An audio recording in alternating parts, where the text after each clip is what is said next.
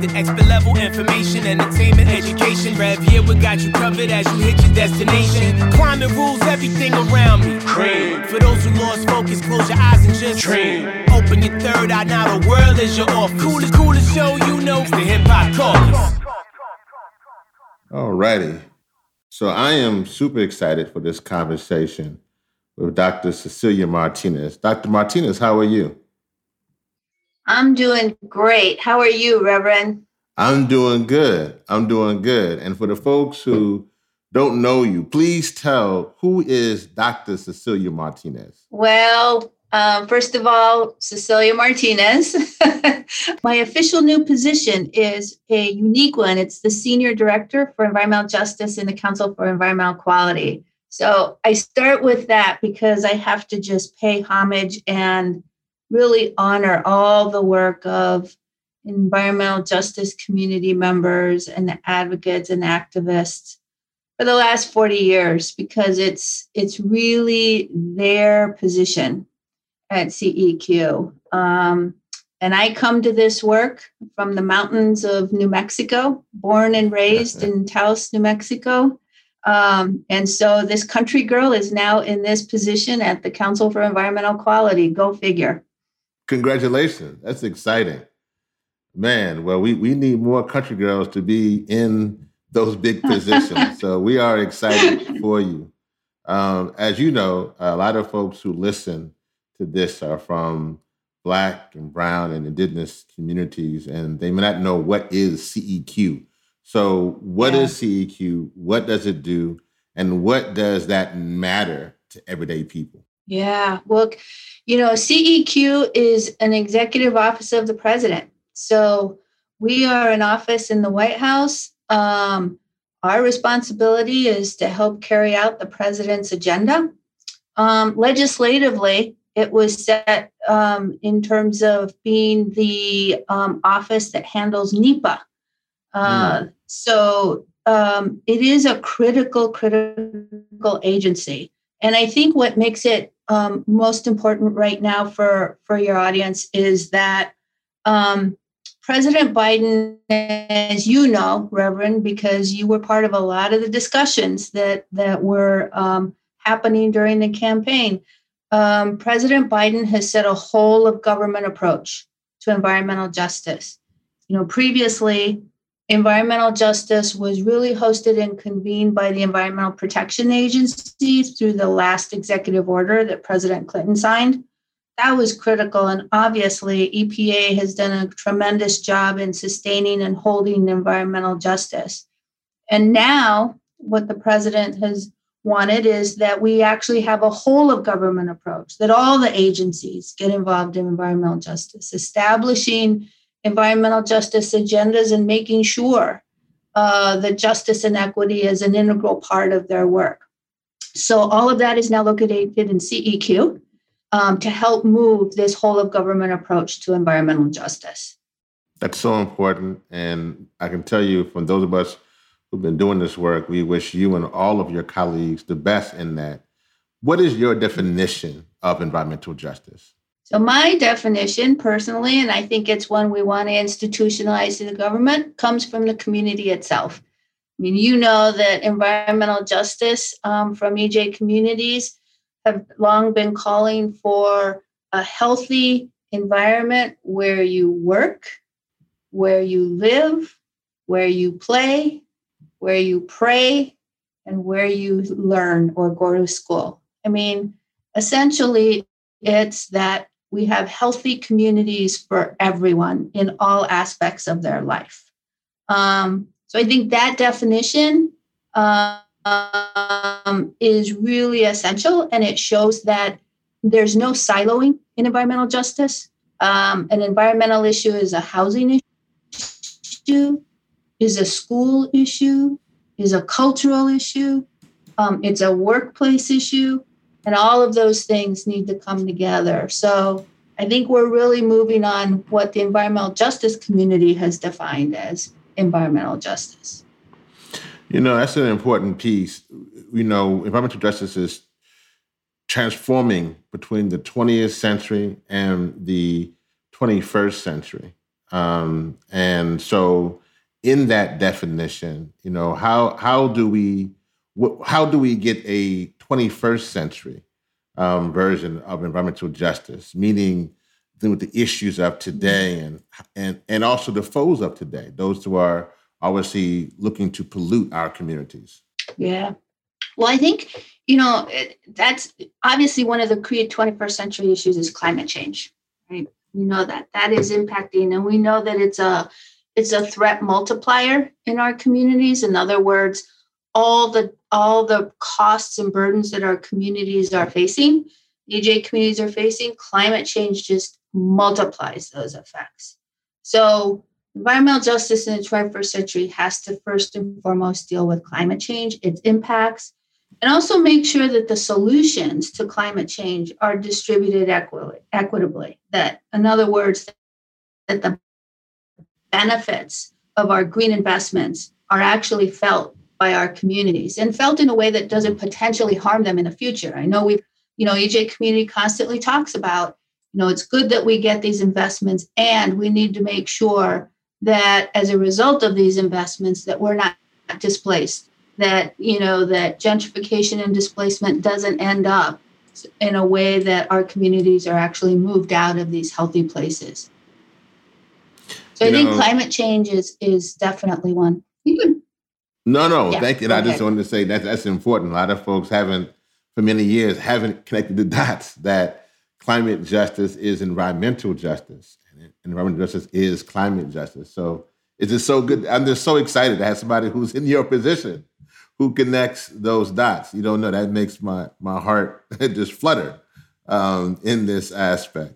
And I know, Dr. Martinez, you know, over the course of your career, you have worked on everything from international projects to grassroots organizing.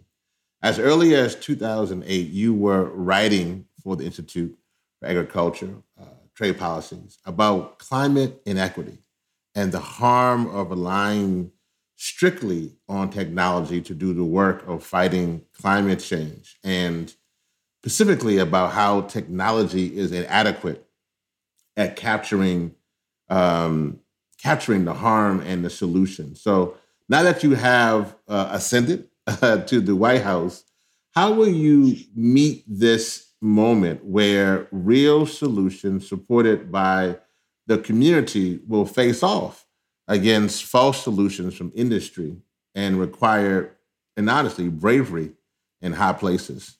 Yeah. I mean, that's the quintessential question we have, right? How do we how do we come together? I mean, and and and not just in the environmental field. I mean, you know, I, I live in Minneapolis. I live in the Twin Cities. So um, this question of how we bring people together who have had such different experiences and different values come together towards a common cause is what we have before us. And I think in in the environmental and climate world, it's no different than in other in the other areas that we're working on.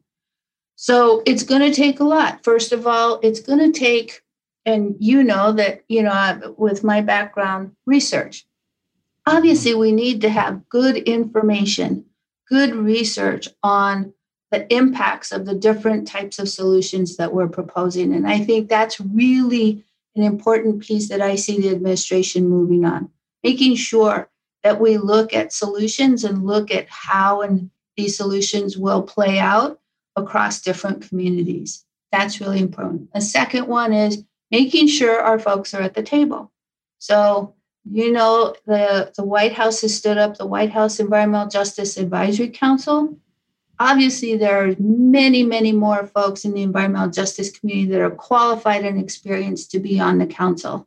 But it's a start, and it's a place where our community perspectives and um, folks can bring their ideas and their um, perceptions and their solutions about what is going on with the administration. And I think marrying those two things, we will now have a seat at the table where we've never had a seat at the table before. And that's mm. critically important. And so how do we make use of these these different mechanisms that we're putting into place now to get at exactly the questions that you're asking?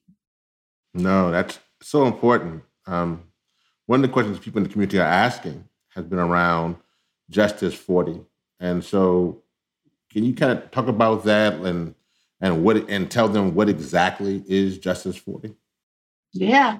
Justice 40 is about delivering 40% of the benefits of investments in climate and infrastructure into our communities. So think about this. It's about investing in affordable and accessible energy, sustainable energy. It's about um, clean transit, accessible transportation and transit.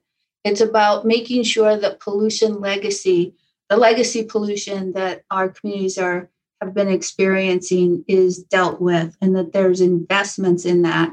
Um, the president's plan has, is all about eliminating all lead pipes and service lines in our drinking water systems. You know, a critical, critical issue for the health of our children. Um, workforce training, making sure that um, that our communities have access to the kind of training and the kinds of jobs, union jobs, living wage jobs um, that they can participate in a beneficial economy and a prosperous economy. Um, and then, of course, lastly, it's about making sure that the infrastructure investments um, to deal with climate change impacts that our communities, that priority communities, vulnerable communities, are will be receiving the investments in that infrastructure building. Because, as you know, many of our communities have experienced disinvestment historically, and it's time to now put money into those communities to ensure that they get to be the prosperous and safe communities that we want them to be. No, thank you for that. And I, I just want to say, you know, I want you and everyone there, you have to be successful. There's no failure is not an option. You you have to be successful. We have to have clean air. We have to have clean water. Um, as you know, a lot of folks who listen to this conversation are really from are progressives, and they they take a hard line. So, and I want to kind of give you one of those kind of hard line kind of questions. And so, many of those activists uh, in the community are, I guess, challenging the call to build back better and more so define it as building back fossil free um, folks fighting Line 3 and Line 5 and, and Mountain Valley Pipeline, DAPL, Byhalia Pipeline, etc. In, in, your role, um, how will you continue the call for EJ by supporting those who are demanding that we build back fossil free? Yeah, I mean, you know, I think this is a part, right? Like we when we talk about coming together, so we know um, and I know I know the EJ community feels this way too because they've been trying to build these bridges between labor um, and their communities, between fence line communities and labor communities. But we also know that you know the this economy that is built on fossil fuels has been you know in development for 200 years, um, and that there are many communities out there that are also their jobs, their livelihood, their community economies are built on a fossil fuel um, base. So as we move forward, we need to make sure, and I think that's the envir- environmental justice way to be inclusive. I've heard over and over again from our from our folks that say we don't want to we don't want to redistribute pollution. We want to make sure that everybody is healthy, right? And I think in the same way, we don't want to redistribute economic burdens we want to make sure and lift up everything. So, absolutely, um, part of the work that we have to do is make sure that the Build Back Better is about job creation. It's about community job creation. It's about healthy jobs. It's about making sure that those solutions um, that we have in the Build Back Better um, have the guardrails to protect the safety of our communities. All of that. That's all in a whole of government approach to environmental justice. And one of the other elements that we have in the administration is the um, Environmental Justice Interagency Council, where agencies, all the agencies have a representative on that council. And that's exactly the place where we strategize, where we talk, where we make sure that we are moving forward. And lastly, Reverend, I just want to say a new initiative that the president has put forward is an environmental justice scorecard. So, what are the metrics? What are the indicators that we want to see in agencies to ensure that the federal government is moving forward on these positive solutions? And it's going to be through the development of that scorecard where we're going to be able to monitor and evaluate the progress that agencies are doing and the federal government is doing in this regard. No, thank you. I just have two more questions for you. Thank you so much for your time, and I and I, you know, for me, um, well, actually, there's a little, there's a little. This this is to to the question. You know, one, this kind of framing as patience. Um, what do you what do you want us outside to have to know that we don't get fidgety when we don't see things quickly and then I know that for you, over the years, you have laid out a roadmap to solving problems that relies on an inside outside approach. So, what in your toolkit will you lean on most heavily to do the work of this position and to keep us patient um, on the outside? Yeah, really good questions. You know, I mean, on I know I know we want action and we want solutions tomorrow. And um, of course we can't we can't fault ourselves for wanting that. It's been a long history of you know of communities of color and and disenfranchised communities to be able to be at the table. So you know, the timeline of tomorrow, well, it's not really tomorrow. We're talking about we've been waiting for a long time for these solutions to, to be put in place and and cannot cannot undermine that approach at all because that's what keeps us on our toes. That's what keeps us moving forward. That's what keeps us accountable, you know, both both in the community and in the government. Um, and along with that, I think I've also heard, and with my EJ counterparts or EJ allies, is that yes, and we need to be thoughtful and we need to make sure that the solutions we're proposing are doable, implementable, and sustainable into the future. And sometimes that takes a little bit of time. And as you know, you know, government process, legal issues, there's all kinds of things that come into play. Mm-hmm. So I think it's both. We have to make sure to keep ourselves moving um, on this trajectory and not lose sight of the fact that it's been many years to get here and we need to move quickly because communities are the ones that are suffering the most, having the health impacts. Our children are, and we want to solve those quickly. And at the same time, we want to do it right. We want to do it the best way possible. And I feel that's my job in a way is to be able to learn what are the avenues inside, be able to share that with the EJ community and other community members, and also bring EJ community perspectives and say, well, why not? Why not this? Why can't we do this? And make sure that the reasons we can't do it are real, right, and fundamental. Um, and that's the way we're going to make progress. And who do I lean on? You know, it's the same folks that I've always leaned on. It's you know, the elders in the community who have been doing this work. It's um, fellow researchers who have been grinding away at this, sometimes um, at the expense of their own careers, sometimes not. Um, and it's also, I have to say, what has been really great about being at CEQ is seeing the level of energy and vision um, that I see many of our folks coming into. You know, positions, the positions, the federal government looks totally different. You see, you see at the Department of Energy, you see at the White House, you see at Department of Transportation, you see at Department of Labor, you see people who have been out doing this work and are now inside the administration. And I think us working together is going to be make a huge impact. Dr. Martinez, I want to give you the last word um, as we close out here. What do you want the people to know um, that we haven't discussed? Or what will you want to have accomplished at the end of these four years? Wow, I haven't been asked that question before, Rev, so that's a really good one. Um, first of all, for, I just want to say, look, and I, I mentioned this at the beginning. It's people like you. It's people like, you know, Jose Bravo, Dr. Wright, Peggy Shep, all of these folks, Dr. Bullard, who have been working on these issues for some time.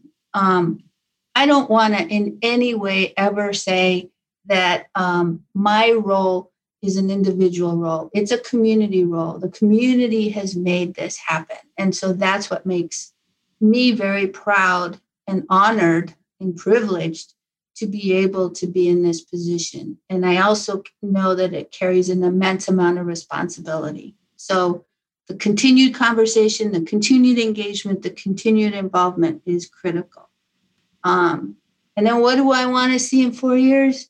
Wouldn't it be amazing if this Justice 40 initiative, which is literally billions of dollars, um, um, sees a transformative uh, community in our communities, that all our communities are benefiting, that you know that the lead that has been poisoning our children is no longer in existence, that the air quality that many of our our children have to experience asthma, that that is no longer in place, that our community has living wage jobs, wonderful green spaces, doesn't have to worry about how they're going to get to work because they don't have transportation.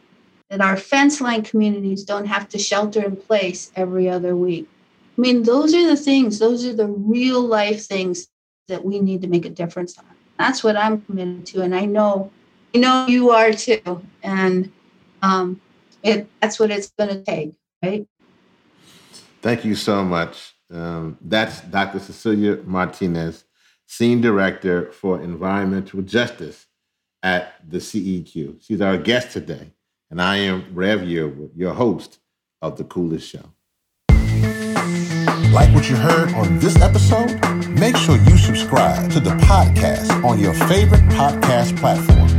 Follow us at Think 100 Climate and at Hip Hop Caucus on Instagram, Twitter, and Facebook visit thecoolestshow.com where you can take action for climate justice right now.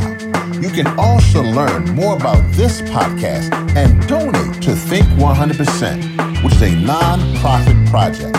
Thank you for listening and all power to the people. It's the coolest show you know.